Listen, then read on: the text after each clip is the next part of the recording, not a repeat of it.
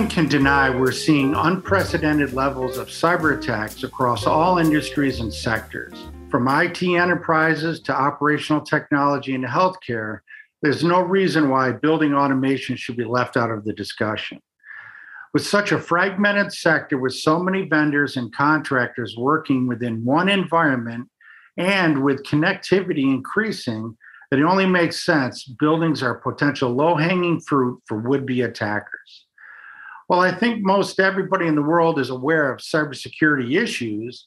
The lack of a solid and robust building automation security program can result in damage to a facility and its occupants and or act as a pivot point for attackers to go after the building's tenants. Hello, my name is Greg Hale, and welcome to another Today with ISS Source podcast. With us is Hugh Lindsay, Solution Architect, Cybersecure Buildings at Schneider Electric, and Gary Leibowitz, Director Americas at OT security provider Claroty. And we're going to talk about the value of cybersecurity for buildings. Hugh and Gary, welcome. Thank you. Thank you. Great. All right, great. Hugh, let let me start with you. Uh, we're, as I said, we're seeing an unprecedented rise in attacks across all industries and sectors. Do organizations grasp the importance of cybersecurity across the building automation enterprise? That's a great place to start. And I guess I would say that if, if we're kind of keeping this conversation focused on, on buildings, and of course there are many different buildings types, this part of the digitized world is is a bit of a laggard. So we we've got customers in the, the hotel space and hospitals and commercial office buildings and even in data centers. And increasingly we're finding that some of the best practices or the, the amount of investment into protecting those building control systems is pretty low relative to the global investment, I guess you could say. So I think there's there's a, an increasing awareness. There's an increasing angst, if you will. There are, of course, the increasing attacks and, and lots of payouts that are getting publicized. But we're just now starting to see that translate into taking the topic more seriously and, and putting in proper steps to uh, try to mitigate the issues. Now, are you finding within the, the building automation sector that you know, because we've seen this in other areas. You know, once they start creating a cyber program, they can easily become overwhelmed with the enormity of the endeavor. I mean, are you yeah. finding that is sometimes is the issue within that area? Yeah, yeah, definitely. So I think it's it's pretty common now that if we were to consider the IT side of an enterprise, every uh, of the large customers that we work with have plans in place, or they have at least have a, a blueprint for moving forward.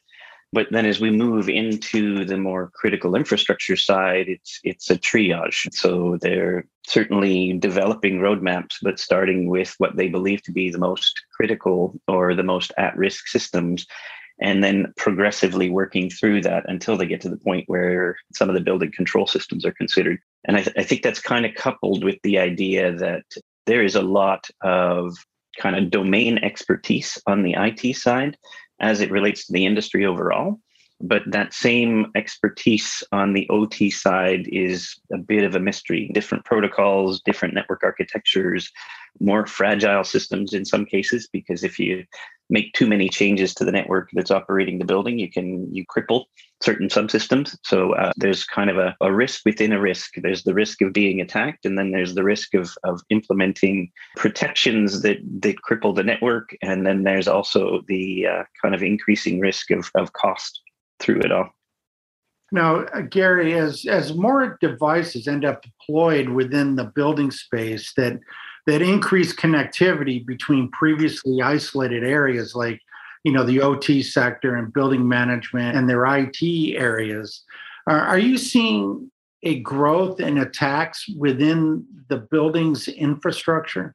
Yes unfortunate but yes. You know i've worked just recently on a number of incidents that especially concerning ransomware within smart building spaces many times these aren't necessarily targeted attacks but rather drive-bys because now suddenly a lot of these systems are connected, the openness of networks within smart buildings. Target attacks still are relatively rare, but when they happen and are successful, they're extremely painful but the drive-bys can also be just as destructive. Mm-hmm. And or you mentioned ransomware. I mean, what kind of attacks are you seeing? Is ransomware? You know, everybody's talking about ransomware today. Like, you know, everybody's being hit by it. But are you seeing that as being the predominant kind of attack, or are there other types of malware or, or physical security attacks, or you know, even as like a supply chain thing. I mean, and then on top of that, you know, on top of what attacks are you seeing, you know, how are the bad guys getting in? Yeah, great question. And what's interesting that we're seeing is since the building automation space, it, it, at the end of the day, it's technology and, and technology for automation, for optimization, uh, for making things easier, more accessible, less expensive to run, and so on. We're seeing pretty much the same type of attacks that we're seeing elsewhere from a cyber perspective. A lot of ransomware, various other malware of sorts, malicious bots. Uh, they're, they're, very common to be seen within building systems like at IP surveillance cameras and the likes. Uh, there are just very many ways of getting in. And some examples that are popping up and being a bit more popular within building automation have to do with third parties, contractors, and the likes as well as misconfigured uh, systems. So for third parties, an example would be, let's say, a third party that has an SLA that they need to meet on certain type of equipment that they're responsible for. Those types of folks, you know, a good example would be, let's say, an HVAC system. Those types of companies, many times, in order to be able to meet or exceed their SLAs, will do some level of uh, external connectivity or remote connectivity so that they can be the first to know if there's any outages or disruptions within the equipment they're responsible for. Question is, was that coordinated with the building management, with the folks that manage the building network? Was, was are they using best practices on the way that uh, and policies and the way that the remote connectivity works? And and truthfully, from what we're seeing, that's rarely done. And many times that is the exposure of where bad actors can get in. From a misconfiguration perspective, think about things like printers or other common networking equipment that would be found around smart building networks. Many of these are connected to the networks using default user ID passwords. Many of the Wi-Fi's aren't locked down or they have guest connectivity that isn't defined based on certain policies. So, I mean, we need to remember smart buildings are advanced technology environments. They have many systems and many potential entrance points for the bad guys. When we, when we talk, uh, Hugh, um, let me ask you, when we talk about building automation, just what areas suffer from attacks and what can happen as a result of these uh, attacks? Yeah, uh, all of them. Anything digital, at least. I mean, if you kind of think about the core systems, there are probably you know six or eight potential core systems. It would be areas of attack and then potentially dozens of, of ancillary systems. So if you think about electrical distribution, for example, um, which has been increasingly digitizing and will increase in its digitalization over time, that's really what operates the building. If there is some kind of uh, occurrence, some some incident on the electrical distribution system, that could be a life safety issue. It, it's certainly a business and, and mission critical issue. But you've also got things like air quality. So HVAC systems are frequently controlling not just the movement of air and the temperature and comfort, but also the quality of the air, removing of carbon, management of volatile organic compounds, and that kind of thing. A compromised system there could again have kind of life safety impacts. You've got things like the access control, access control and, and security camera areas. Those things are really there to protect the business IP. And attacks in those systems can, you know, at worst or at best, confuse the system, but at worst lead to um, lost uh, records or, or compromised uh, employee records if those those kind of systems are connected. Um, you've got the the elevators, you've got any of the, you know, the just the common network components. It's it's all over the place. So mm-hmm. it can range anywhere from annoying to very costly for something like a ransomware, all the way to um, you know manipulated equipment that gets run to failure and then needs to be replaced. So physical equipment can ultimately be an uh, outcome of the attack. Now we, Hugh, I'm just going to add on to that one second yeah. here. The, uh, have you seen within the building space? I mean, have you seen any kinds of um, attacks happening there? Specifically focused on on buildings? I know that Gary had said before that you know there's a lot of there isn't necessarily targeted attacks as much as there are like drive-by types of things. Have you seen anything like that? I, I would say that the attacks are getting more sophisticated. Again, I kind of agree with Gary that the buildings are so poorly protected that they're easy targets. And mm-hmm. if you're, depending on what your mission is for the attack, if it's financial or if it's something more malicious, I think that kind of drives the rest of the attack. So if your if your goal is to get ransomware installed and, and to get paid, then certainly buildings are a great target. unfortunately, given the uh, the legacy systems that are operating in there that are frequently so out of date that they they're not even being patched or maintained. But there are more dramatic as i mentioned some some physical equipment attacks where the the level of sophistication of the attacker is high enough that they they understand that if you you run a variable speed drive at its highest speed for too long you will eventually burn that motor out. Mm-hmm. so we're getting there i think. Okay. And gary with within the building automation sector, it's it's not a one size fits all world. Uh, and as I had mentioned earlier, in fact, uh, the facility managers oversee hundreds of vendors, service contractors, technicians in in a fragmented manner.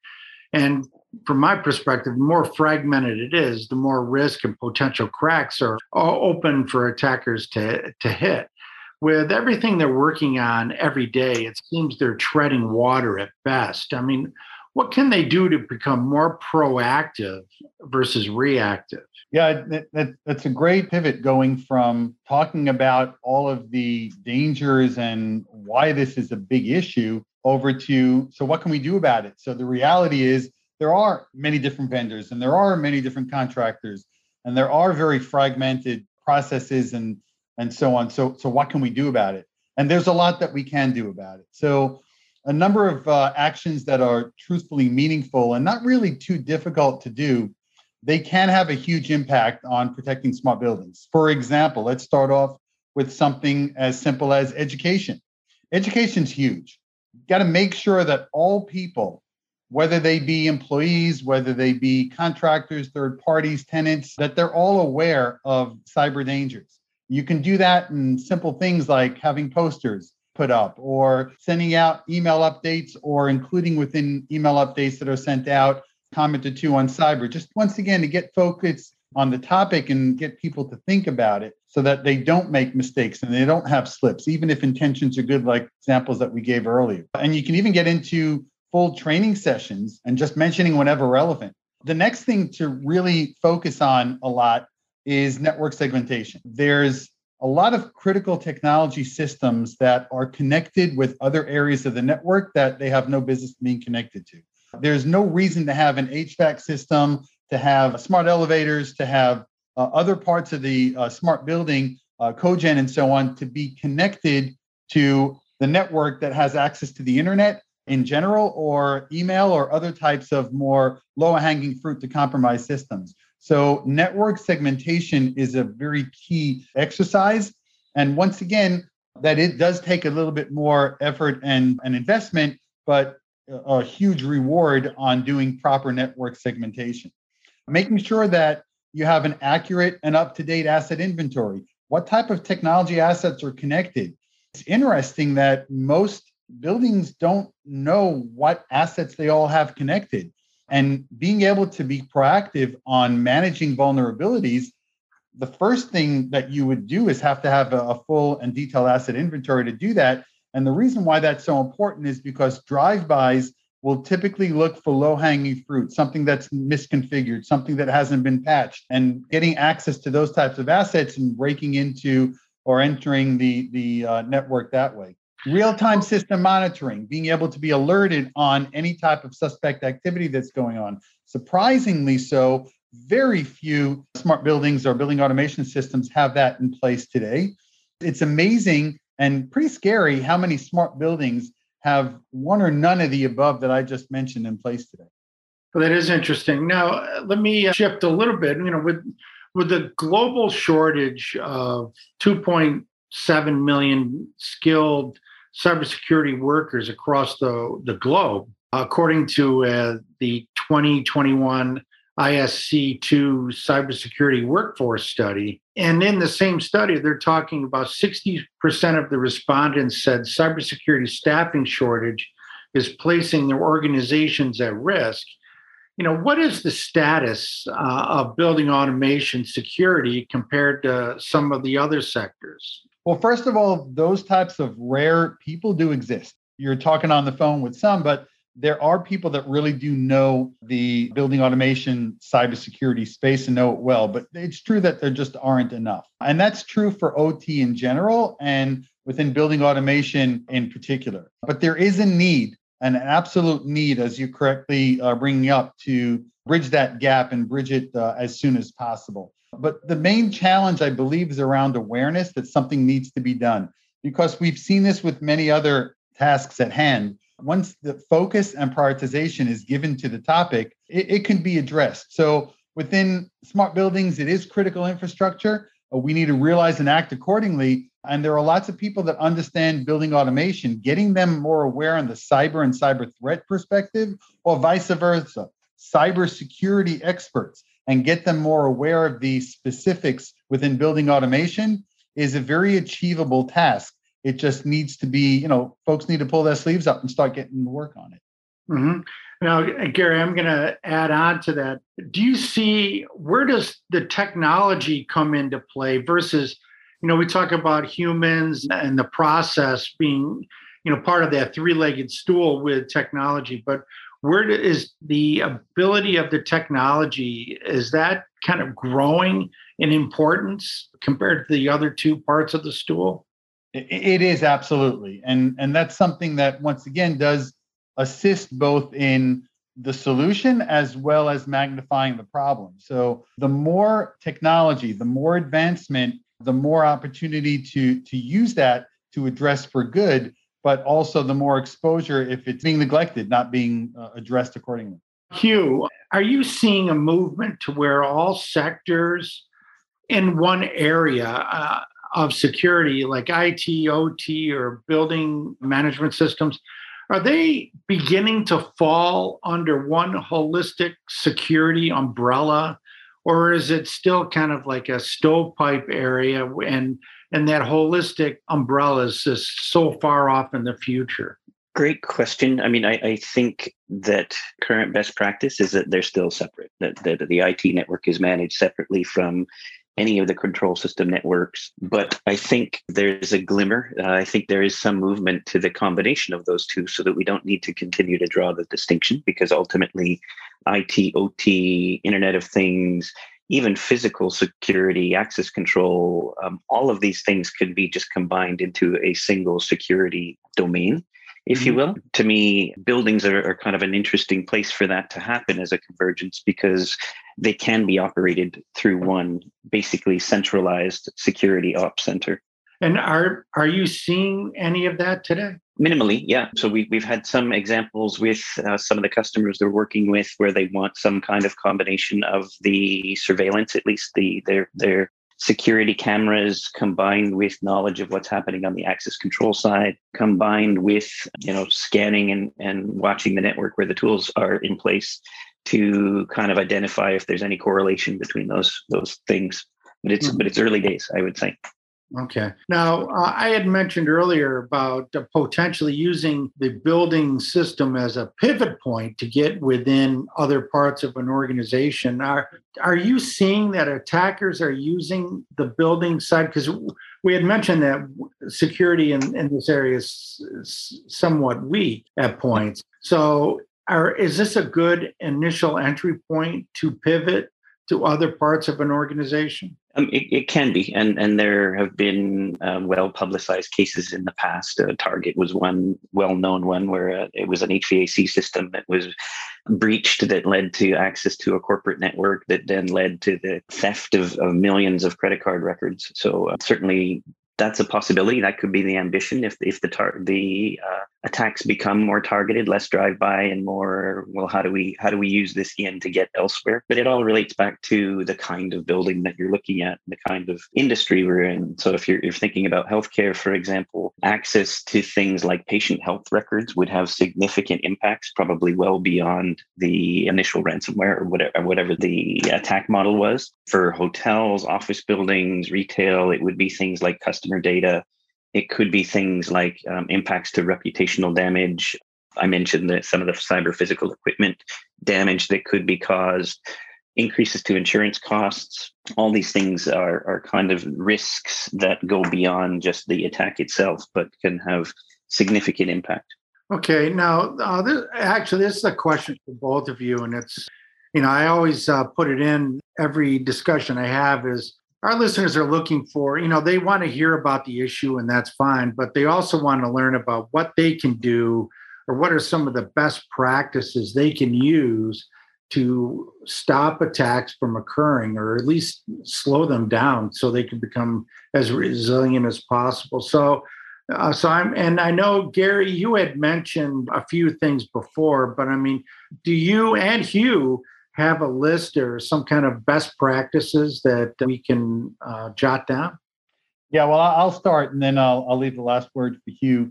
I did mention a number of things earlier, anywhere from, you know, starting with education and network segmentation and asset inventory so that known vulnerabilities can be proactively addressed. And then, of course, real time system monitoring so that if there is something underway, that at least we can act upon it before true damage occurs. I mean, that, that's probably a good list, but I'll give a more high level generalistic response to that.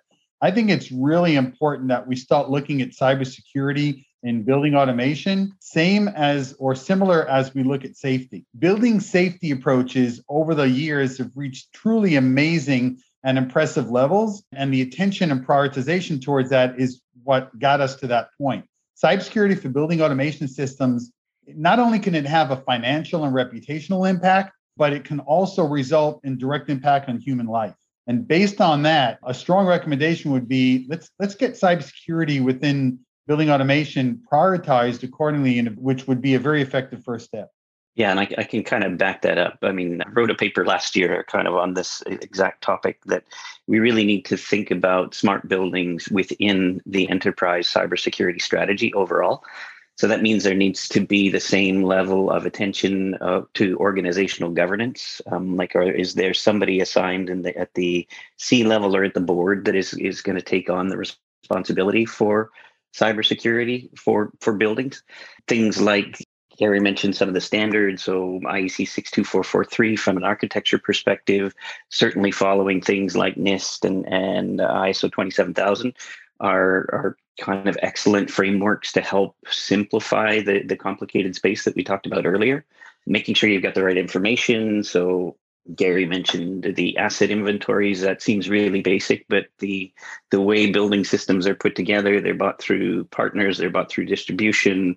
They're kind of a mashup of things where nobody has a, a significant record of all the current attributes of the things that are connected of course, you've got to use the protective technologies, and Gary quite aptly uh, mentioned a number of those, including things like continuous threat detection. And then you've got to have incident response plans in place. I think what happens frequently in the buildings world is is they're caught off guard. They they haven't put the protections in place. An attack happens. They don't quite know what to do. They maybe end up paying the ransomware, but they don't actually get around to eliminating the effects of the attack, and those can linger for very long amounts of time. So that's those are my five points, I guess you could say. Okay. All right. Well, thank you very much. And that's about all the time we have for today. So, Hugh and Gary, uh, thanks for offering your insights on uh, securing building automation. Um, I think it's been incredibly informative. So, uh, for Hugh and Gary, uh, this is Greg Hale saying thanks for listening, and we'll catch you next time.